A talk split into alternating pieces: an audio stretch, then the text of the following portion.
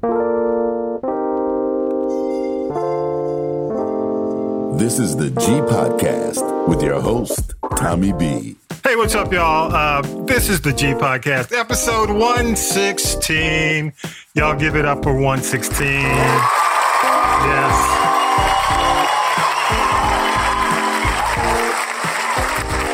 Mr. Harvey, you see what I got to deal with, sir? Do you do you see now? Yeah, do you You did a understand? magnificent job. Thank you, Mr. Harvey. I'm messing with you. Hey, I'm, I'm, I'm gonna put you on mute, Tanya B, because it's super loud now. So, okay, we're gonna put you on mute for a minute. Okay, hey, hey, y'all. Here's the deal. Uh, we we are uh, trying a new system. We're actually converting over to a new system this week. It's a great system, but a couple of hiccups in it. But we will get through them. We will always get through them. So, so I had to say this, and, and coming off last week, just as we, you know, we get our Super Bowl matchup. Everybody is quote unquote in a in a happy and good mood. LA and Cincy are poised to go into the game as we tape uh, next Sunday. Uh, Tom Brady announces his retirement. Then, lo and behold, the Miami Dolphins former coach Brian Flores drops this huge class action bombshell lawsuit, uh, including allegations of a pay to tank. Uh, the NFL calls it meritless. Then all of a sudden, as we tape today, Saturday night, they came out with a less aggressive response saying that they're going to look into it. And, and Mr. Harvey, as you look in, you're looking at what I'm saying or hearing what I'm saying, how can you call something meritless and you haven't even you haven't even done your due diligence in- into what the man is saying? But but I, we're going to get into that in a few minutes. I mean, needless to say, it's just a mess, and and not to mention the Republicans are calling January 6th political discourse. I mean, there's just you know I, I don't know what to say. I thought 2021 was FUBAR but 2022 is I, you know got my fingers crossed. You know i, I got the uh, the rabbit's foot. You know I, I got the bobby kennedy mlk jesus uh, post on, on on the wall. You know i don't know. I don't know mr harvey but i'm, I'm looking forward to what you have to say. Definitely. Bail us out. Help us help us sir Please help us.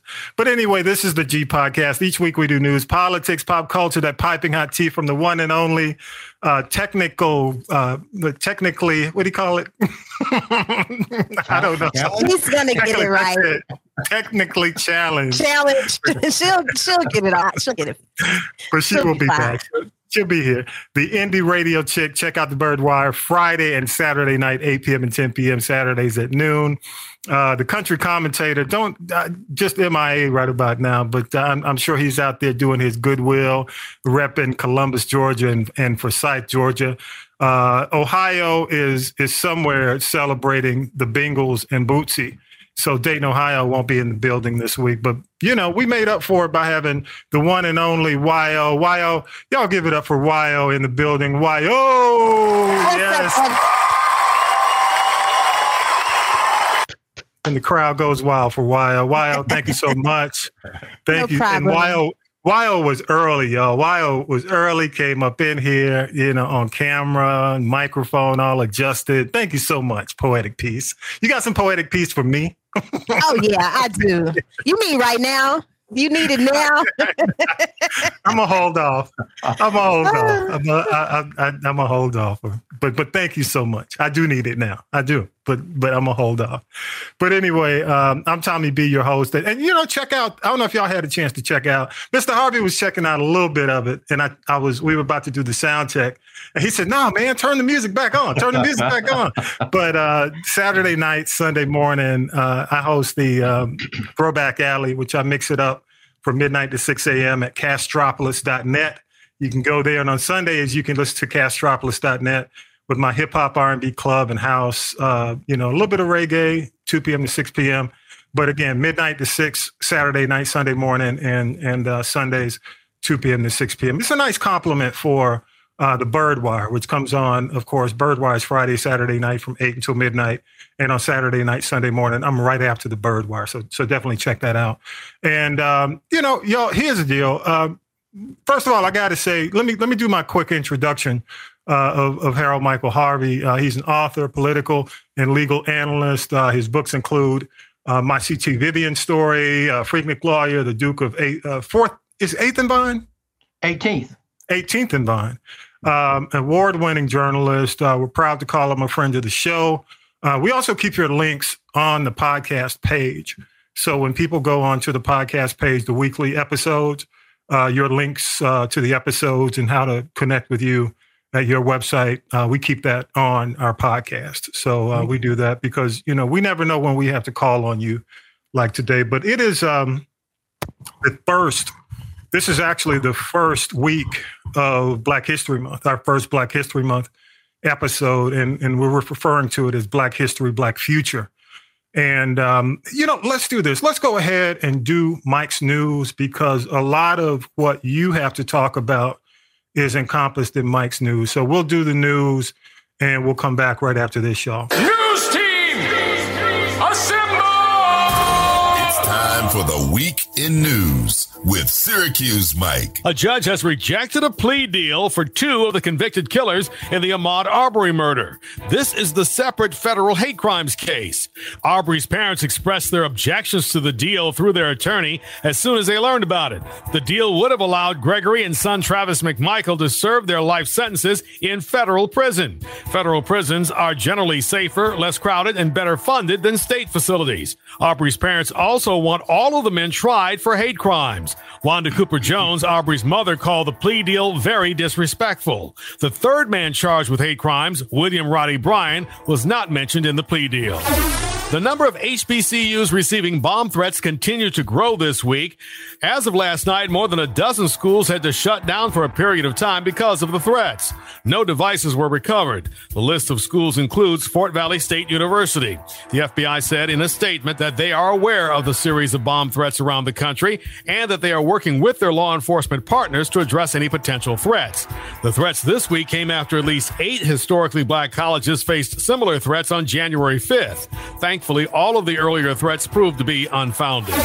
A new poll is out with 77% of people saying that President Biden should consider all possible nominees to fill the open Supreme Court seat. As you know, Mr. Biden has pledged to pick a black woman. And White House Press Secretary Jen Psaki says What we can assure the American public of, um, whether wherever they fell on that poll, is that uh, he will choose uh, and nominate uh, someone who has impeccable credentials and is eminently qualified. The poll, an ABC Ipsos poll. And former Miami Dolphins coach Brian Flores is suing the team for firing him. Plus, his class action suit includes the NFL, the Denver Broncos, and the New York Giants. It alleges discrimination in reference to the interview process. The NFL has responded to the lawsuit by former Miami Dolphins coach Brian Flores. Flores accused the NFL and three teams of racial discrimination. The NFL says the claims in the lawsuit are without merit. In a statement, the league adds that they are deeply committed to ensuring equitable employment practices. Flores also claims Dolphins team owner Stephen Ross offered him $100,000 for each team loss in 2019 in an attempt to strengthen the value of the Dolphins draft pick. The Daily Beast is reporting that the co-hosts of The View are not happy about ABC's decision to suspend Whoopi Goldberg for saying that the Holocaust was not about race. In fact, it was. Goldberg has apologized and admitted she was wrong. There are reports that she is also upset about the suspension and may quit the show. Wow, wow. Uh, you know, I, I want to talk to you about that, Tanya B. When we get to the T, I want to ask you about Whoopi. Okay. Um, but that's you know that'll be uh, a conversation for the tea. But uh, again, I want to welcome uh, political legal analyst uh, Harold Michael Harvey. And, and, you know, first thing first, and and I don't want to dominate the whole conversation with this, Mr. Harvey. But um, what does this Brian Flores lawsuit mean to you right now? It means that time's up.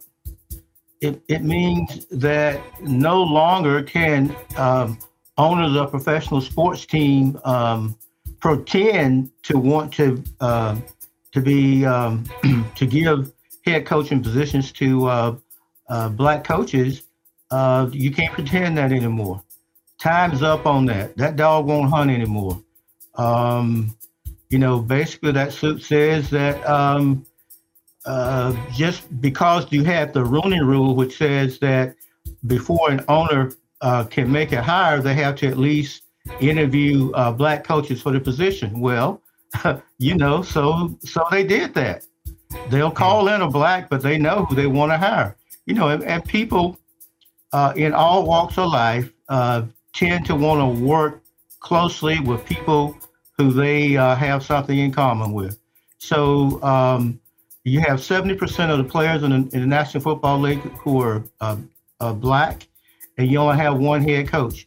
But I think the fact that Flores has taken a stand, time's up for that. When a black professional man tells you that he has been discriminated against in the workplace, he ought to be believed. So hmm. it's time up. It's okay. time up for um, sugarcoating this situation about uh, placing black men in leadership. Black men are capable of leading any organizations, uh, any professional sport teams, uh, you know, that you have. Blacks can be quarterbacks. They they just seem, seem, seem to say that when you that blacks can't be placed in a leadership position, and we've been leading the world uh, throughout our existence.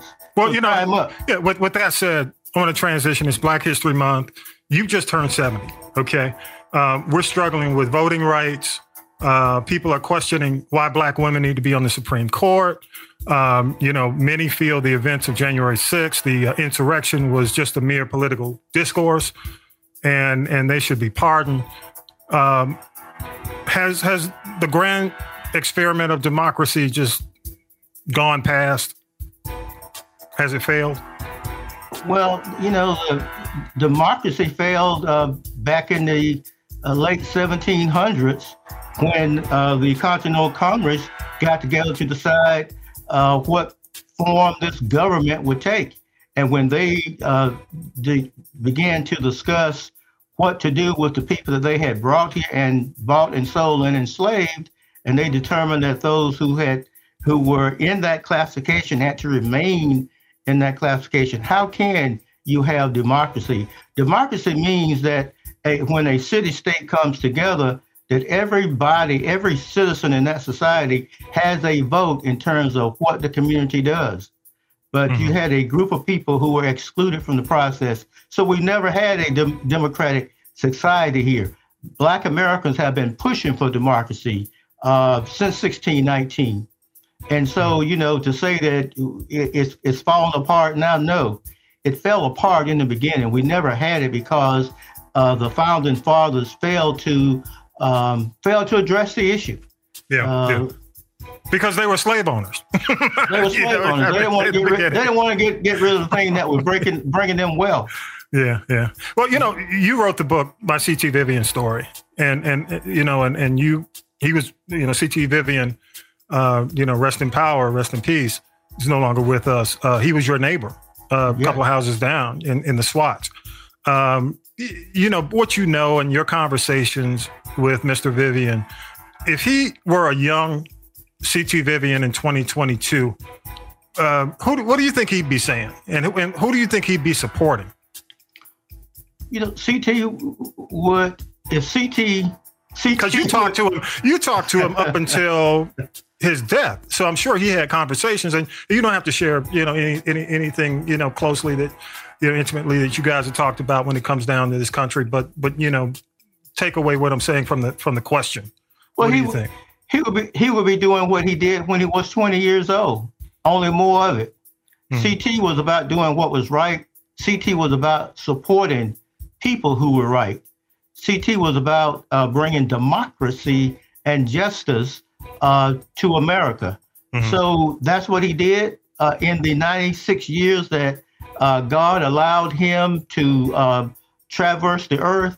And if he had come in a in a later time, hmm. and let's say he was he came 20 years ago and he was a 20 year old young man, what would he be doing? He'd be doing what he did because the problems that he engaged um, 50, 60 years ago are, are the same problems that the current generation is faced with. So he'll be doing what he did. He'll just be doing more of it. Well, you know, considering let's let's take it from that point. Considering uh, my my question about Mr. C.T. Vivian, if he were young today, do you think the civil rights movement, the civil rights generation, that era, has misjudged their achievements? I mean, no. you know, because and, and the reason I say that is you'll hear a millennial or a Gen Z call out boomers every day Because they don't know. Because they don't know. And I'm just here to tell you, you know, it ain't a whole lot of love. I know. I understand it. For the I- I- boomers coming from that level, for coming from that angle. Maybe I- the, the Gen X is somewhere in between. But but what are your thoughts when when, when you hear that? Well, well, it's sort of like me and my generation saying to uh, to my great great grandfather, who was sold on the slave auction block in Hawkinsville, Georgia, in 1947. Man, if I if I'd been back back there, I wasn't gonna be no slave. Well, hell, that was the that was the society that he was in, and he made the best of it, so that I could, in my time, make the best of it. So you know, we uh, every generation has a role to play, and did did uh, did we did we miss it? No, I mean when when I was born, you couldn't drink at the same water fountain that a white person could. Hmm. You couldn't uh, sit in in a restaurant and have a meal uh, that a, that a white person could sit in and have. You couldn't ride in the front of the bus, whether that was a local city bus or the Greyhound or the Trailway that may have come through your hometown.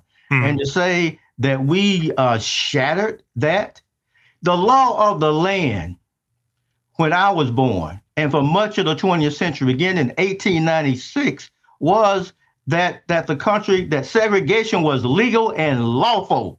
Mm-hmm. Yeah. And this generation tore that down and created a new law so that the uh, millennials and, and these X's and Z's and whatever else you got behind me could come along and then fashion a life out of that. And until uh, until the cops went crazy and choked out uh, Garner in New York and Michael Brown in St. Louis, uh, uh, this generation didn't realize they had a problem Hmm. because of the work that boomers had done. Because we changed that narrative, we changed the world. My generation changed the world. And if you're younger than I am and you can't understand and appreciate that and understand how you need to, you can springboard from what we did, like we springboard from what um, people did, uh, do it from Reconstruction to when they enacted, uh, when they when Reconstruction ended, and when the government, when the Supreme Court legalized segregation, what we did to break down those barriers. I mean, um, don't you know, laugh at me and and and and say that we were fools and we missed the mark.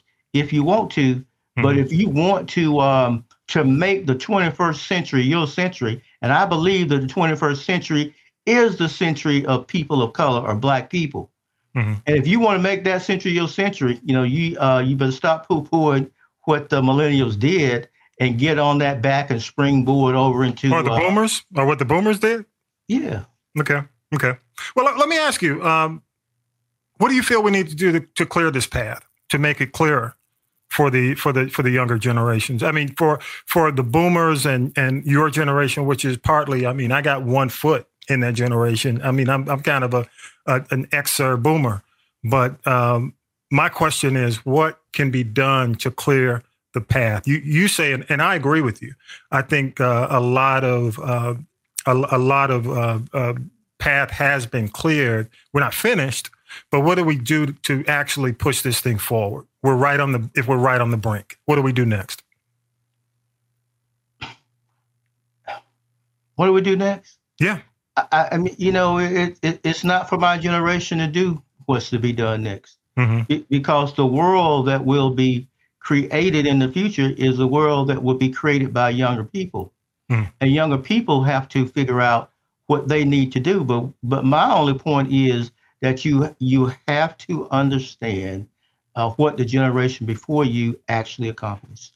Yeah, so. Absolutely, absolutely. So. And I think I think one thing that's key is um, the ignorance, and then it puts us in a comfort zone when we think we've already arrived. Yes, there have been a lot of accomplishments, but when we learn what America was built on and how we stand in this world, yes, we're a capitalistic country, but we also a country with a, like a high end of poverty and a and a high end of wealth. And you know, when we when we don't know like that our ancestors like uh, dr harvey was speaking of were like were capital were the um We were the um, what do you call it? Like the collateral for mm. our the, the the founding fathers of this country to like um build their houses and all these structures, these antebellum uh, plantations. You know, we've got to learn that we have we still have work to do. But if we don't get that knowledge on where we've come from, then we're just gonna feel like, hey,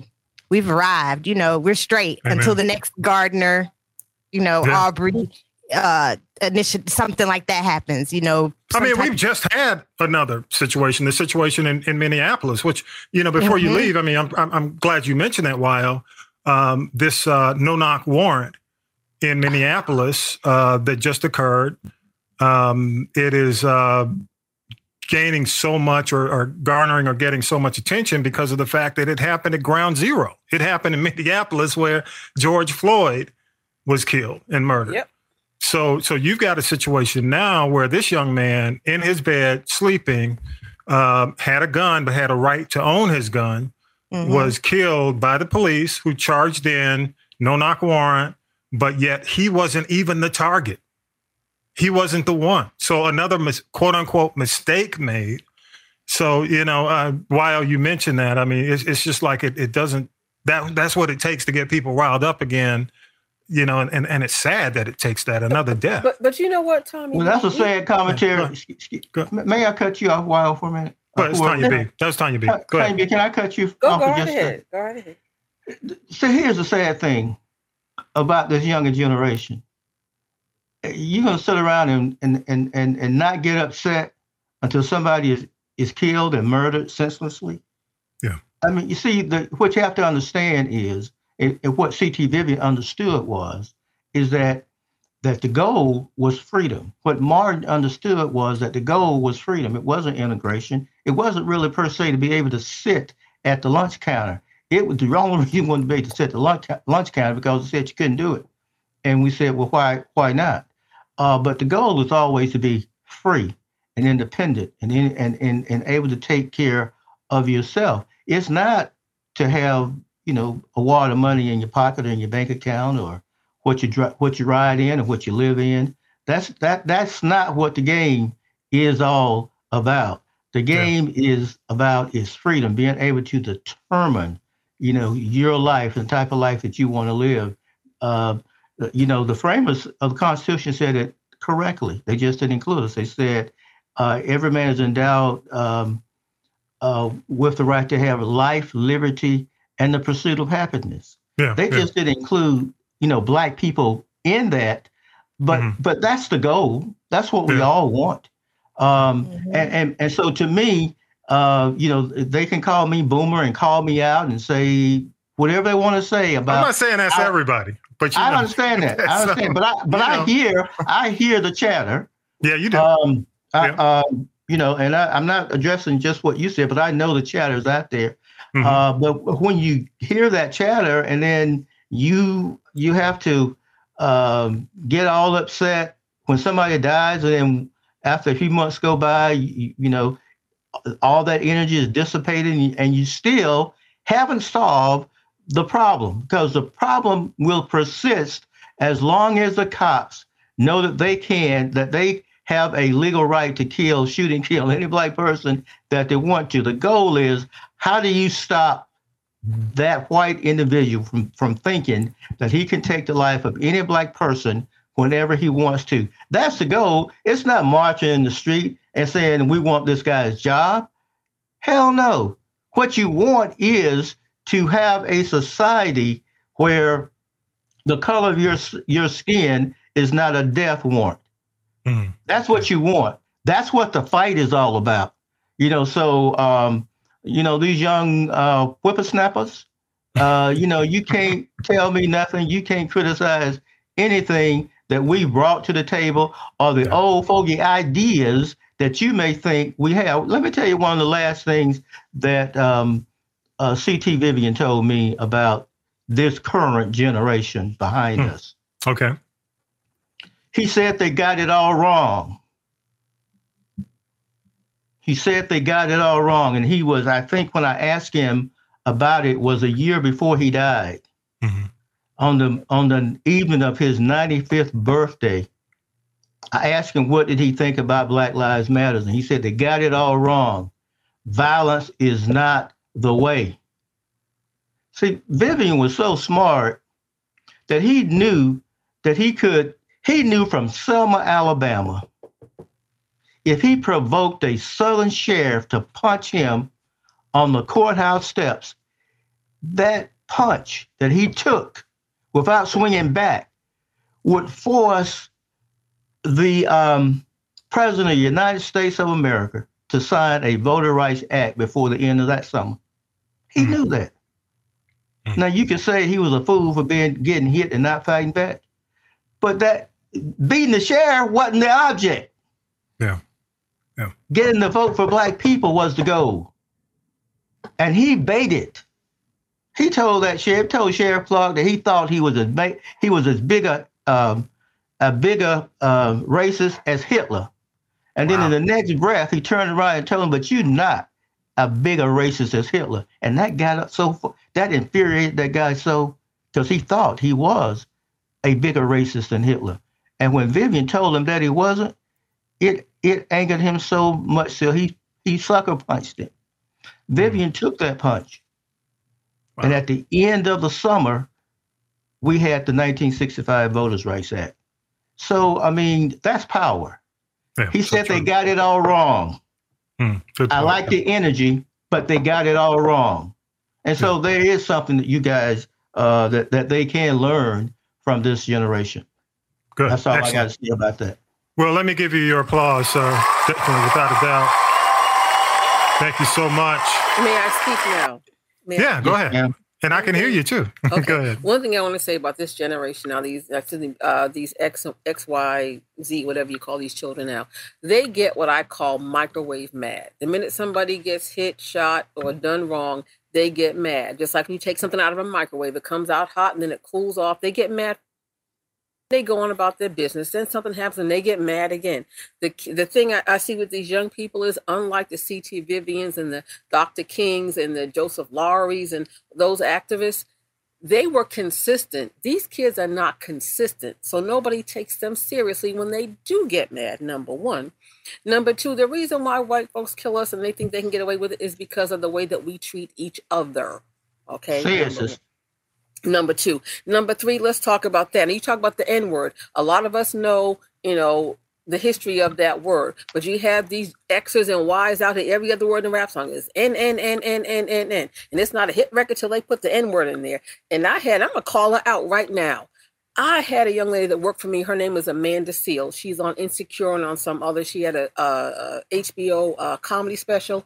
Mm-hmm. And to this day, she gives me shade because I basically chin checked her in a corporate environment where she was letting the N bombs fly very freely around people that don't look like us.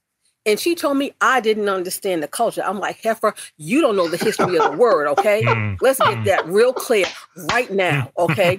and then I said, you know what? I said, I would have rather to have chin checked you in front of them and had you keep your job because they told me to fire you behind but mm-hmm. I stood up for you. These young people don't know the history of sh- mm-hmm. mm, uh, ish. Okay, so mm-hmm. you know mm-hmm. to that I say so. You want to? You think it's okay to drop n bombs like you dropping you know candy corn on the floor at Halloween, but then let somebody who's not of you know a black or brown persuasion say it then you want to fight you know and get your panties in a snit and you know and want to you know raise up and jump back and be bad when somebody else says it. They do it because they see you, you think it's it. okay. So yeah. if they do it, then I can do it and it's okay. No, yeah. the hell it's not. Yeah, so true. Period. I'm gonna give you I'm gonna give you your applause too, that Tanya B. Get my pressure in. I know it's fun. And I'm yes, a Christian. There you go. But I'm not gonna bite my tongue. That is the problem. You're microwave mad. So you know yeah, what? Until so you true. stop being microwave mad, and like I said, you don't see John Lewis didn't stop, CT Vivian didn't stop, Joseph yeah. Lowery didn't stop, hell, Fannie Lou Hamer didn't stop, mm. Rosa Parks didn't stop. Mm-mm. And that's why things happen where they did. You saw that movie about the Montgomery bus boycott, where it was con- inconvenient, but for a year, people got together. They gave people rides. They went here, they went there, and they did not take the bus. You know, these millennials out here, five minutes after the Uber's late, they want to have a, a mental meltdown. You know, miss me with that. Right, so let me stop her right there. Harold Michael Harvey. How can people connect with you? She didn't called out the about the Ubers. She going HM Harvey and Harold Michael They- Harvey. that's what they- all that they, you know, you got to meet them. That's all they understand. Yeah, they don't know yeah, anything. They right. can't spell boycott. Half of them. They can't spell boycott. Okay. Well, give it to us one more time. I, I, and, and by the way, I, if you go to the podcast notes, um, your article, the uh, actual uh, link to your articles is there as well as your website. But for the sake of the podcast, give it to us one more time in the website. One more time. The website is haroldmichaelharvey.com. My name.com. I'm a dot com. You know, haroldmichaelharvey.com. Um, you know, so uh, and, and you can email me at hmharvey at haroldmichaelharvey.com.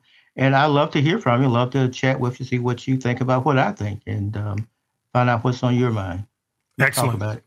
As always, and, and you know, you're a friend of the show. You can come back anytime.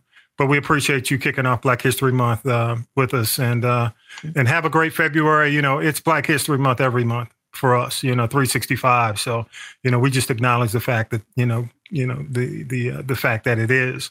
You know, we've we've we've got the month officially, but it's 365, man. gotta It's every day, every podcast. It, keep, You, you know what I would it say keeps right on now? going. Tommy it keeps B? on going. What's that, Tanya B? All you young people, you X XYZ children out there, I challenge you to read Harold Mil- Harold Michael Harvey's books and see what you don't know. You know, help yourself and get educated. They Hmm. feel like they might think, oh, he wrote Freaknik. Well, he was a Freaknik. No, you don't understand what he did at Freaknik to help people. Probably some of those people you went and defended back then are probably Mhm. alive today because of you. But all y'all want to do is party and Tootsie Roll, okay? So true. Read, read a book. How about that? Read a book. Read a Kids, book. read a book. Read a book Yeah. if you can. Read a book. All right, y'all. You- y'all give it up one more time for Harold Michael Harvey. Go ahead. Yeah, yeah, yeah. Okay. And- and- go, go ahead. If you're in Macon, Georgia, on uh, February the 16th, uh, I'll be speaking over at um, uh, Middle Georgia College, Middle uh, Georgia State University. University uh, in Macon, Better get it right. off of uh, Eisenhower Parkway. Yeah, Uh, I hear you. it's going to be a, a special treat. Um, In fact, I'm planning something special. I hope she's not listening. Don't tell nobody. Oh, no, no, no, that's what I said. Don't you say. All right, y'all. Y'all give you. it up. Me. Y'all give it up again before you mess up. Give it up again for Harold Michael. All right, y'all. Let's take a break and we'll come back with that tea from Tanya B. We'll be right back, y'all.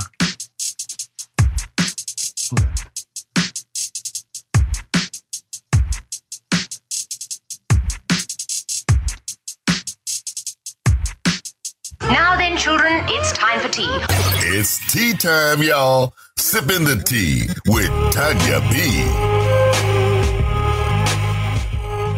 Okay, okay. My pressure's down now. First of all, I want to start off, and this is just in right as we um, you know, come to the podcast. Uh, any of again, those of you that have skin in the game, you, and you know anything about the soul music that came out of Memphis, Tennessee, back in the '60s and '70s, then you'll join me in mourning the loss of Syl Johnson, singer Syleena Johnson. But you know, and he came up out of that 1960s, 70s Memphis. I call it the Memphis Soul Stew. Okay, you catch that tea if you're old enough. But uh, Syl Johnson wrote songs like "Here I Come Back for a Taste of Your Love," "Dress Is Too Short," and he wrote a song that young people need to go and listen to, and it's called "Is It Because I'm Black." That came out around like 1968 or so. Tommy, you remember that song? "Is It Because I'm Black" by Syl Johnson? Just shake your head, yes or no. Um, okay, and um, he was sampled by a lot of artists, everybody from De La Soul to Michael Jackson. He actually sued to get his royalties, and I don't blame him.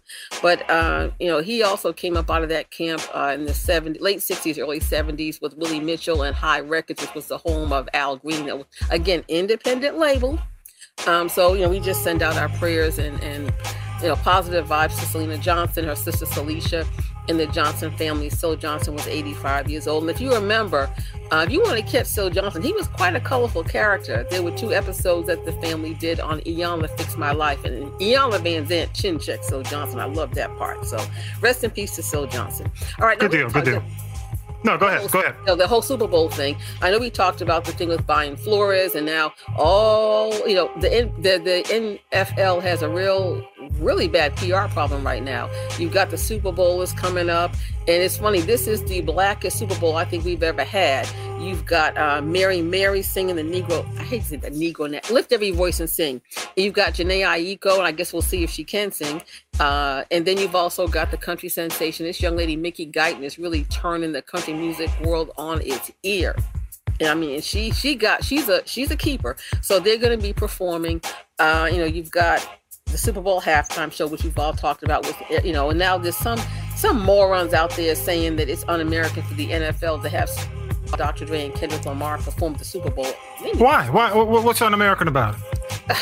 You know what it is? That's a narrative that they can't control. Hear me? No, no, no, really, really, I mean, I know, really. but you look at it like this: what's uh, uh, un-American? I guess because they still think of you know gangster rap and you know f the police and Oh Lord! Well, look at look like at look at what some of these artists. I mean, the history of the the, the performers Oh, on the Super. Bowl. You know, and, and and some of the crimes and and some of the things they have not been punished for. Eh, So no, right. no, come on, come on. Exactly, and, and I think the also also another thing is if you look at the collective economic power of Mm-hmm. those five people. I know Eminem, I guess he gets a Robin Thicke bus pass or whatever, but Yeah. even if you took him out of the equation, the economic power and the global appeal of artists like Dr. Dre and Snoop, who appeal to a lot of suburban white kids. Yes, Um, know, that's I think- that's how they made their money in the nineties. Yes, right. And I think that know, they're they're right. They're so- afraid of that. Oh my god, oh lord. So it's No, going to be interesting, come you know. And again, I still think this whole Belichick thing uh, was not an accident. I think he did it on purpose, and he's opened up that can of worms. So I hope he has his house in order because up and through what I've heard, allegedly that when all of this greasy behavior is brought to the surface, that he may be involved in it, as well as Tom Brady, who for two weeks got kicked off the national headlines by on, on the East Coast, which I thought was hilarious. Yeah, yeah. You know, Hmm. so we know we shall we shall see. I don't care who's playing. All I know is halftime show, and I'm making a seafood boil. Okay, now let's talk about uh, film and TV. You got Colin Kaepernick is actually doing a documentary produced by uh, Jemele Hill, formerly of ESPN, on Colin Kaepernick, and it kind of picks up. You know, after the Netflix situation where it's like, you know, he is a biracial child raised and adopted by white people. And this particular document focus on um, not just his mixed race heritage, but him going from high school, going Yeah, and this is this is supposed to be to the NFL. Yeah, whereas you had the Netflix is scripted, this is unscripted, and this is the, what directed by Spike Lee too, right? Yeah, Spike yeah, is and, and yeah, produced Spike by. Jemele Hill. Yeah, so that should be interesting. So I wonder, I know how much of the actual, you know, the blackballing they're going to show that they, that was that's still being done to Cap, you know, because he took a knee for a lot of things that again these microwave kids are getting mad about today. Okay, But let me let me make an observation though. make an Um, observation. You know, when it when it comes down to this this week with Flores, one of the things I admired about him coming out like this was the fact that he showed up on Monday morning. You know what I'm saying? He had his attorneys with him, but he was there. You know what I'm saying? He he was there making the rounds on today, all the talk shows on Rev Al this weekend. He's out front with these allegations. And that was, you know, that was my not that was my challenge with Cap. You know, I've always said in the beginning, I wish that he would have actually been out there like Flores is out there. I wish he Yes. had been out there just like that. You, you know, know more? I- more of a spokesperson. Yeah, It's good that he's doing this now, but I think if he had did this in the beginning, it would have had more impact. Oh yeah, and but I i'll leave it at that. Not that he was wrong. I never said he was wrong. Oh, no, no, no. But but I just wish he had been more out front. But, But go you ahead. know, uh, it'll be interesting to see what kind of receipts Flores starts to produce, especially when it comes back to you know throwing the games for you know six figures to lose this game and that, and you know, i- and if that is the case, of course the owners are going to deny it. But I don't think he's the only one that was presented. You know, Oh yeah, I mean with, Hue. you You know, got you got Hue. Um, what's his name? Hue Jackson, who uh, was with Cleveland for years, has has made allegations allegedly. Uh, there there are few coaches who. I mean, you know, this thing runs deep, and and it's funny. I, I'd hope that uh, that that uh, K Dub had made it this show because you know K Dub is is our lead conspiracist. He's the conspiracy Oh, theory yeah. king. oh yeah, You know, so he had conspiracy everything's a theories. conspiracy. But he had more conspiracy theories about these wins and losses in these games than than anybody. So I'm sure he's like over there just, you know, shaking his head. But but one more thing, and then we'll, I want to move from this because I, I I promise we wouldn't. There's so much that needs to come out, and and uh, you know I don't want to spend a whole show on it. But Mm-hmm. one of the things about Flores, he's a you know he's a first gen. His parents were immigrants from from, from he's what Honduran. Okay, he went to private schools. You know he he he had a level of privilege, I think, that a typical black blackety black black coach, you know, somebody who just you know hood multiple generations didn't have. So when this happened to him, it was even more of a shock. Whereas, you know, if somebody like me, you, who, you know, who's seen it or or felt it and dealt with it most of our lives, we wouldn't be as shocked by it. Not, you know, not saying that we wouldn't do what he did, but I think that because I don't, I don't, I don't know. I mean, it's hard to say. I mean, it'd be interesting to hear from you know someone with his type of background because I, I think that they don't always see what America has been about until it happens to them Dirty little in their secret. face. that dirty in their little face. secret. Yeah, you know, and I also, I also think because of him uh, with the allegation of you know game fixing, I wonder because it's happened in college sports, and I'm sure there are some players who were probably given money to you know to throw a game as well. So you know, this is it's a can of worms. It's a can of worms. You Oh, it's a huge can. I mean, that. and and you know, and for it to happen now, Tanya B is massive. This is the biggest platform with the Super Bowl. This is international. This is much bigger. If it had happened uh, maybe during the summer, uh, preseason, probably not as big. But considering that it's happening right before the Super Bowl, what a platform! What a stage! So we'll, we'll Okay. see. We'll see. Yeah, what else you got? Also, want to tell you if you haven't checked it out, if you have Amazon Prime, yes, they are raising their prices, but they have a three-part documentary called Fat Tuesday. It's the, uh, I guess, the intersection, if you will, of hip hop in the '90s and comedy, produced by Reginald Hudlin, who gave us House Party, and uh, Party. Guy Torry. So it's it's very interesting how a lot of these comedians that are really a uh, you know on our A list, like the Bernie Macs and the Steve Harveys and the Bill Bellamy's and all those guys from Def Comedy Jam, they got their start at Fat Tuesday at the Comedy Store, a night when they thought nobody would come out, and it was the most highly attended night that they had there. You know, and again, if you think about hip hop in the '90s, just like Def Comedy Jam, that there was a marriage there. So I think it's worth watching. So check that out. I also um I have a DVR. I'm gonna you know no spoiler alert because I got to go watch it tonight. But did you watch the most recent installment of uh, ABC Soul of a Nation about No. the black actresses in Hollywood?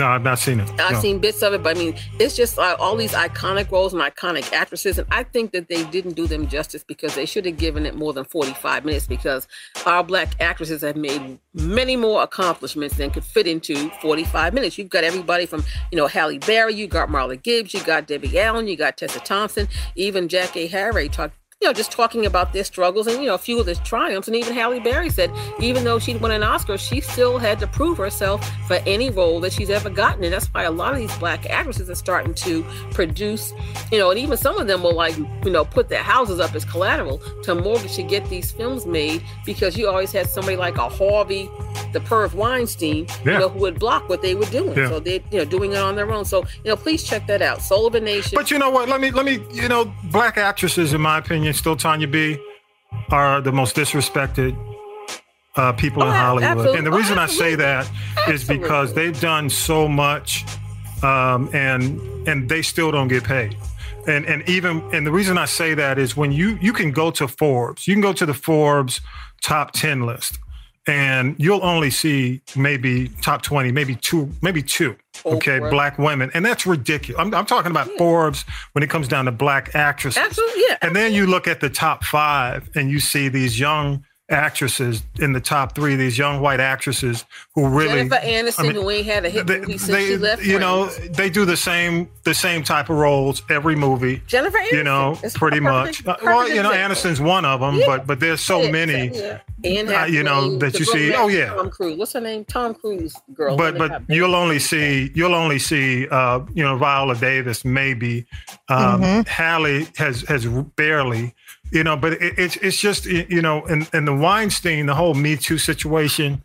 Um, it benefited the white actresses a whole lot more It- again, than, again, than it benefit, black bene- benefited the black getting actresses. Yeah. Microwave mad. Black people get they all they were Yeah. all mad. Vivica Fox, they were mad. All those girls. But it's, girls it's more mad. like it's, it's institutional racism that we've got to, Oh, you know, it's it's going to take more than one of us. You know, it's we got to sit down and we got to plan. And so, and We that's only plan. right.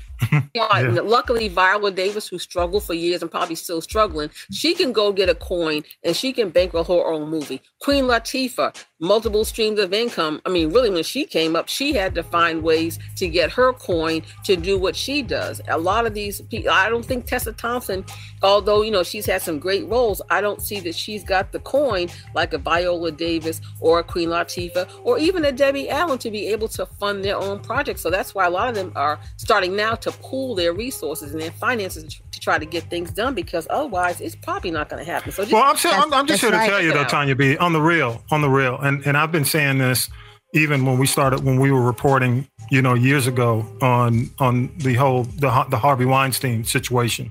You know, even though there, there there's been some, um, uh, I, I, I guess some some uh, compensation. Um, I still don't think black women have benefited from the Me Too movement in No, Hollywood. no.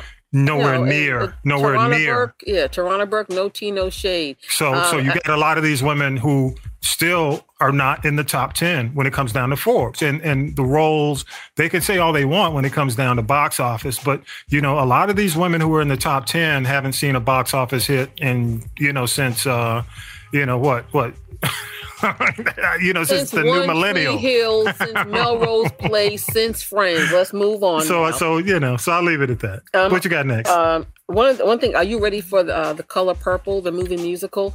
Back I on guess. board again. i'm Oprah, Steven Spielberg, Quincy Jones. But it's going to be an int- interesting cast because you've got Fantasia reprising the role of Celie that she played on Broadway. You've got uh, again another one who's all, all know in the Good Fight too as well. Taraji P Henson is in the movie. Danielle Brooks, who played Mahalia Jackson in the Lifetime movie.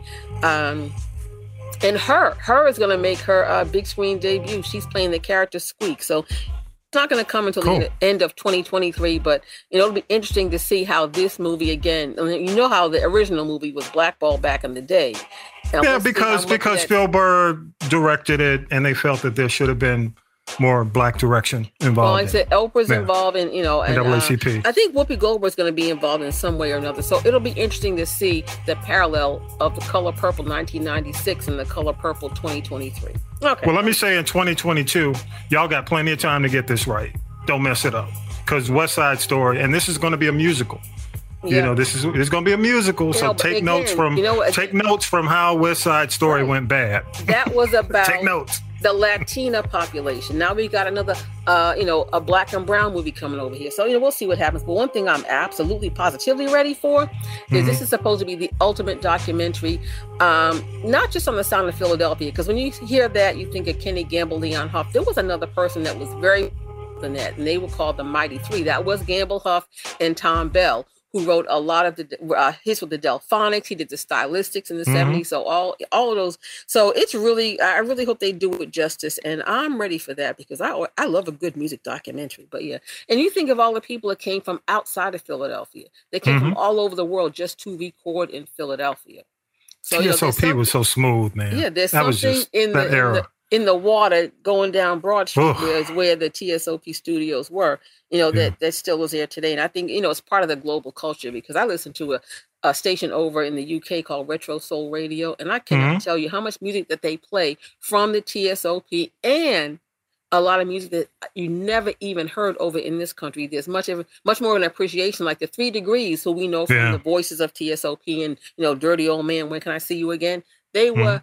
10 times more popular overseas and can yeah. do arenas and stadiums. But over here, they were doing like the Sugar Shack Club. So it, will be interesting. And Well, and, TSOP, and, let me say, you can go to um, Amazon Music has a uh, TSOP playlist.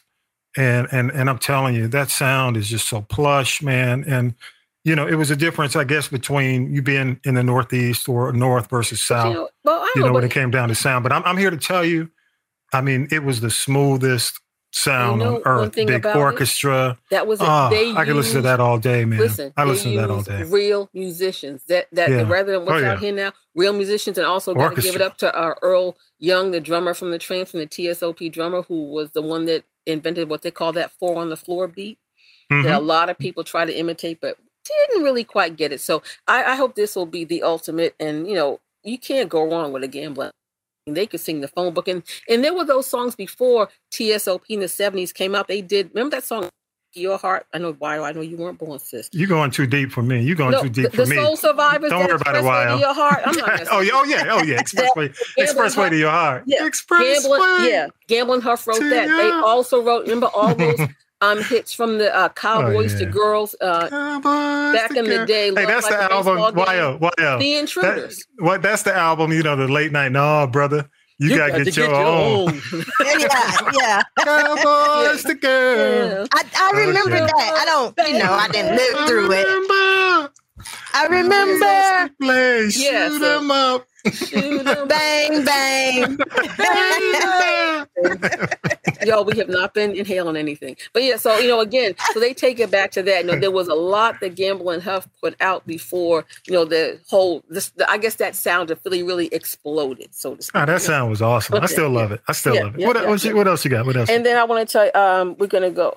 Okay, I'll be real quick. no, take your time. Take your time. Take your time. The Secrets of Playboy. I stumbled upon this by accident. It's on A and E, and they talk about Hugh Hefner. You know, he was oh, I'm you know pro woman, pro this, pro that. He was a narcissist.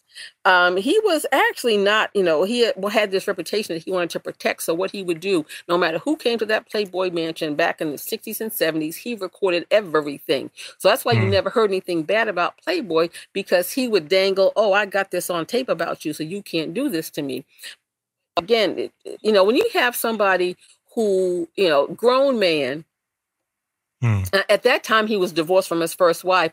But the thing that really turned my two things turned my stomach. One was when he attempted to have a threesome with his current girlfriend at the time and his best friend's teenage daughter.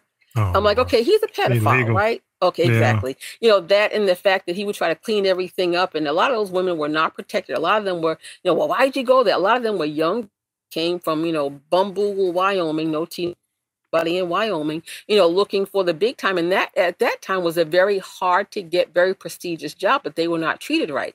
The other thing that one of the um, female executives said, had Hefner lived a few more months, he would have been caught up in the Me Too movement to the level of like a Harvey Weinstein. That's how much crap was going on there.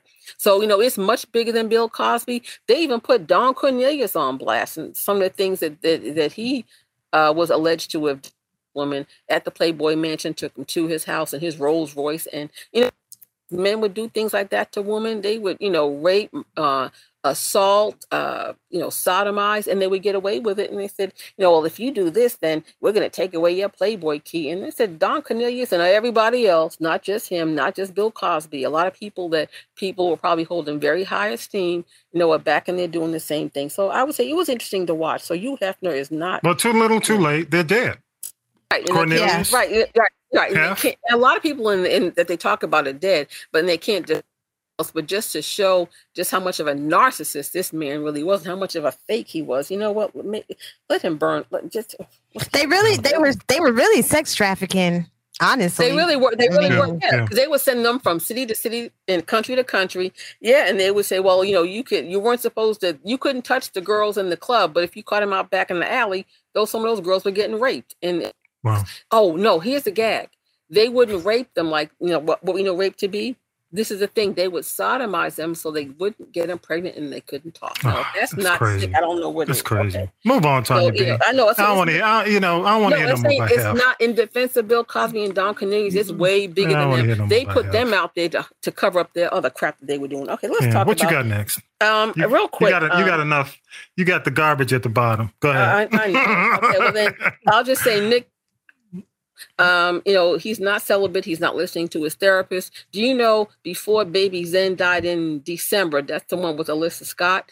um, the baby that died, he was already he had already gotten Johnny Manziel's ex-wife pregnant, but she's looking for a check because um, now Johnny's money's gone and she done moved on, and now he's trying to you know backpedal and apologize because he claims it came out in the press before he could tell all of them. And Alyssa Scott, you know, and I know you know you know what you were signing up for, honey, because he, I mean, he just Uh, after that baby was buried, he moved on because he already had somebody else pregnant before Allegedly. he knew baby Zen was going to die.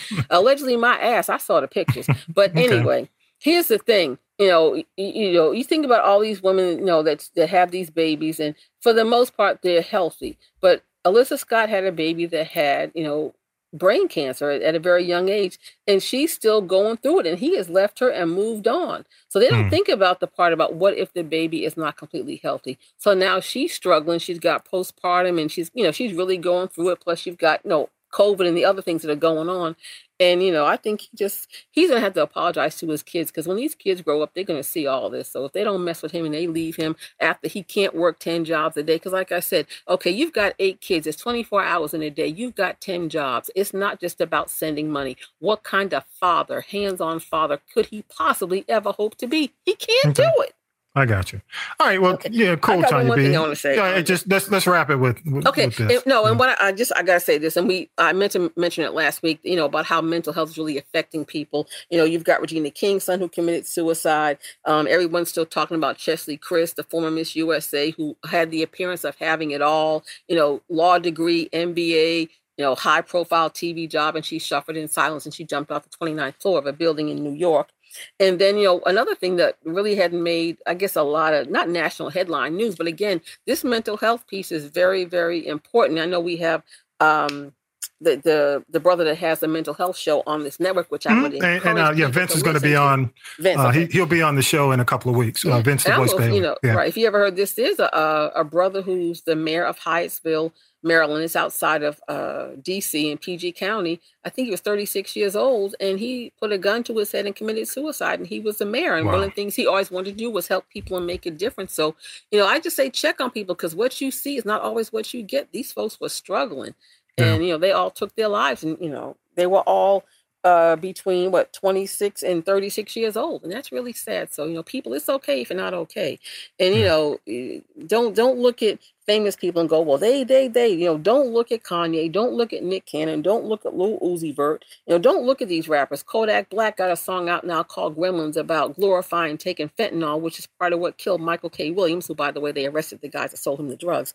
So you can't listen to these these children again microwave mad and then they go oh that's not you know what yeah it is your right to express yourself but don't i don't condone yeah, glorifying yeah. things like taking fentanyl. We all know Kodak Black's dumb as a box of rocks anyway. I'm yeah, I agree. I agree. Good stuff. Thank you, Tanya B. And, and a couple, just yeah. a couple of real quick things, and we'll take a break. Uh, Janet Jackson documentary, documentary, truly impressive. Um, hopefully, you know, again, you know, we'll keep you up to date on on tour. And and by the way, five what is couple just a couple of days ago on Friday, as we tape on a Sunday, um, 36 years ago, she released uh, Control. So so kudos and kudos to Janet. Uh, I did just, get a chance just, to watch that too. Oh yeah, yeah. It's a, it's amazing. It is it is without a doubt Imagine amazing. what she didn't say. I mean, we don't really need to see the baby or the estranged husband because we don't we don't you know they don't. I mean, I I respect her right to you know privacy because people are crazy now. But we yeah, checking yeah. for that that estranged husband. I really even forgot his name. But it's just yeah. very interesting to see. You know, she got this ratings they've had in I'm oh yeah, without a doubt. Uh, did you did you expect it not to? No, did you expect it not no, to? No, Janet, she yeah. did the damn thing. I got to give it to her. Let's see what happens with Bobby Brown on May 30th. Yeah. Yeah, coming up in May. Fantasia, Danielle Brooks. Again, you mentioned the Color Purple movie. Uh, that's confirmed. Um, and uh, you know, people who should go. Joe Rogan, without a doubt. I'm not going to go into it in depth. Uh, Jeff Zucker. Glad to see him leave CNN. And and you know if and and if Nick Cannon wants to continue getting the bag, uh, for the Masked Singer. He can't have people like Rudy Giuliani on the show. and that's all. Like that's all. I'm. That's all. But I'm not even gonna go into it. I'm not gonna justify it. No, can I just? I don't want to say anymore, Tanya B, about it. I'm no, just saying. I no, applaud. I don't applaud do it. Ken Jeong. Don't do it. You know. Yeah. Without a doubt, he should have walked I, off. Know, yeah, and, and it wasn't the black folks that walked out; it was white. At, I'm sorry, Robin Thicke's that walked out. So it just goes to show you, it's not just people of color yeah. that think he's dumb as a bug, bed bug. Yeah, so so I'll leave it at yeah. that. You know, but uh, you know, appreciate your time, you, Tanya B. Let's take a quick break. Uh, we'll come back. I just want got one quick thing uh, before we wrap the show, and uh, but let's go to quick break. Here we go, y'all. Here we All go. right.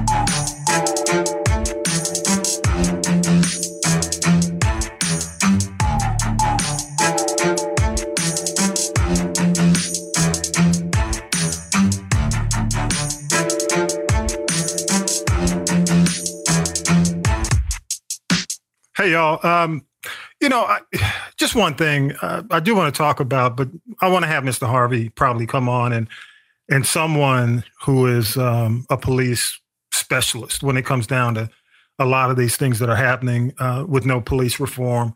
Um, you know, in a way, the new police shooting, uh, the new debacle in Minneapolis just points to the fact that we need police reform.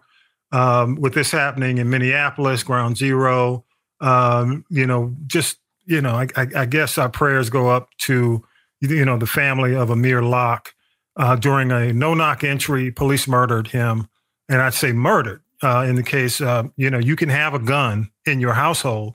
Uh, the big thing here is, uh, and they have the body cam to show that he was shot and killed. According to the attorneys, he wasn't even the target of the no-knock and and and that's you know the biggest problem I have with a lot of these situations is, and when you look at the press conference with the police chief uh, or the police officials, it's almost as if, well, you know, we made a mistake. Let's you know, let's come together as a community and move on.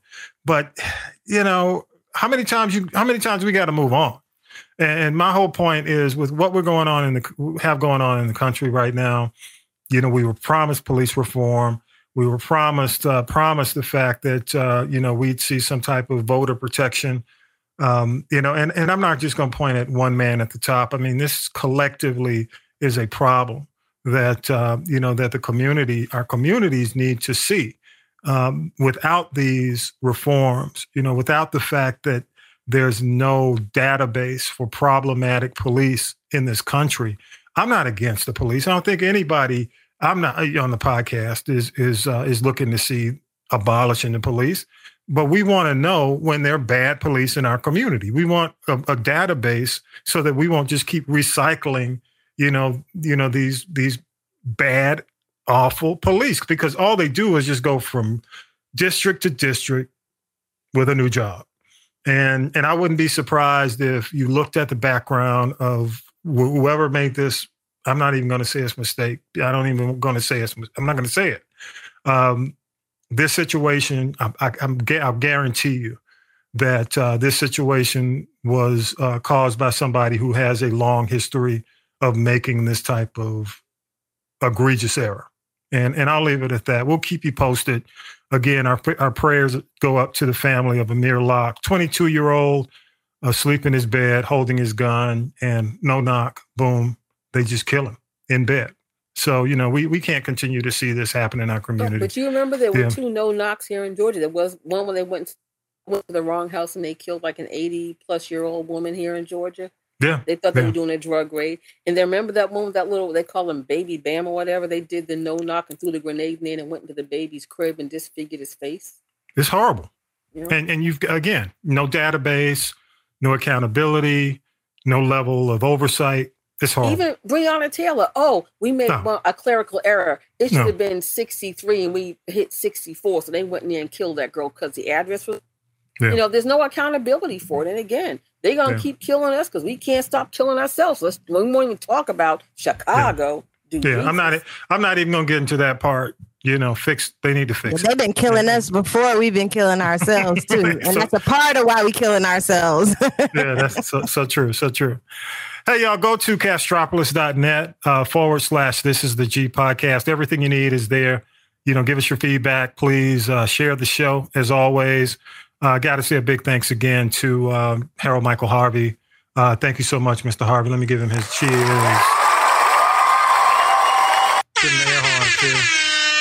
Definitely. Thank you so much, Mr. Harvey. And and you can go to uh, the every episode um, that we actually air um, on the page. His website is there. So if you forget the email address, forget how to contact him, it's there. Uh, again, please check out uh, the new mix show, uh, castropolis.net, Throwback Alley, Classic R&B Clubhouse, you name it. Um, and when you listen to the Birdwire Saturday nights, 8 p.m. Uh, to midnight, leave it on. And uh, from midnight to 6 a.m. I know y'all don't sleep. I know y'all y'all pass out by 10 o'clock, but still, you know, you know. And uh, and definitely check out my boy Rob Redding, uh, Redding News Review every Sunday from noon to two, and right after that from two to six, you can check out Rob. Check me out because uh, we replay the um, uh, Throwback Alley. Okay. Tommy B, before before you Yeah, close out, I thought I thought Yeah, you guys were going to um touch bases on uh Whoopi, Whoopi Goldberg. Yeah, yeah. uh, You know, Whoopi. Um, real quick on Whippy. Um, how do you say it? I, you know, I, I, I will say, Whoopi should leave. Um, I think she's she's she's served her time on the View, and I don't think she needs the View anymore. You know, I think her mu- her her movie and appearance career continues to thrive. I, I just don't think, um, you know, I think by them suspending her, I think she did enough to apologize, Mhm. um, and she she uh, emotionally and and sincerely apologized. Um, I, you know, if I were her, I'd walk away from the show. I wouldn't stay. Yeah. I don't think it won't survive. I mean, they, they haven't been able to replace K- Kooky Meghan McCain, and I think if she were to walk away from that show, that would be the end of the view. Yeah, I'd leave. I'd get up out of there. You know, And then she didn't really say anything wrong. I think there's just like this red flag or this red light that comes up anytime some race or just, you know, like keywords that trigger, oh, this is insensitive because Well, you know, it- you know, I'm gonna say this. I'm gonna say this, Yo. Considering Whoopi's connections and her relationships over her showbiz career, Mhm. um, you know, and she came back and apologized, but Whoopi should have known. I mean, you know what I'm saying? Whoopi, That it Whoopi's been in show trigger. business. She's been in business. She's been in show business long enough, and and you know, I think she responded as she should have responded. Um, you know, but uh, you know, I, I honestly think this might be, and I, I honestly, I think she's been looking for a way out. it, it was just words. You have to watch how you use your words, and you know, it's one thing when somebody says something once and they sincerely apologize. Then you got people out here like, we didn't even gonna talk about that boy on Spotify, but other people consistently and like, oh, sorry, Mhm. sorry, sorry, sorry, and then you say, okay, you know what? If you think you can say this and all you got to do is say I'm sorry and you're not sincere about it, then Yeah. you can go kick rocks. You know, I don't think Whoopi Goldberg has, you know, a long record like some of those other people do. No, not at all. No. anything. But again, No. it's when it's one thing when you do it one time, but it's Yeah. some it's something else when you do it once a day. And with that said, you know, the the number of podcasts that Spotify is taking down by Tim, um, you know, is increasing. And now they said, you know, with artists want to take their music down on Spotify, it's more difficult to do that when you don't own your masters, especially. But what has also happened is that now um, subscribers are canceling Spotify, so that's down twenty percent. So you know, unless they're gonna, they're not gonna care. People will get mad for a minute and go away. But when you hit them in the pocketbook, Yeah, that's the that's only way to make them listen. Absolutely. So, uh, why I'm gonna let that be your last, your your final thought on Whoopi. Okay. Um, I We get a benediction, and- sis. We need a I yeah. know Well, well, we gonna and I'll go. I'll go to you, Tanya B. What you got on the final tip? I'm done. what, I- Okay. need I say any more? Watch No. Fat Tuesday. no, you know, you want therapy? Watch Fat Tuesday on Amazon Prime. I'm not getting anything from them, and I'm pissed because the subscription's going up. But check out Fat Tuesday. It'll help you. Gotcha. And read a book. Young people, read a book. Read a book if you can. Hey, give us some poetic piece, Yo. We'll take whatever you got. Go for it. Just go. If these railroads could tell stories, percentage of our pains would be unburied. Metro Atlanta towns all around, East Point, Decatur, Lovejoy, and Reynoldstown. Each one has tracks that run through. On them, large apparatus that goes choo choo. Industrial Revolution, a huge breakthrough. But behind that shit lies a lot of voodoo. It made soldiers out of the ancestors, me and you. We're built to last and can show, not tell that that is true. Foundation that we build will last until 2000 plus two light years, and that's a fact.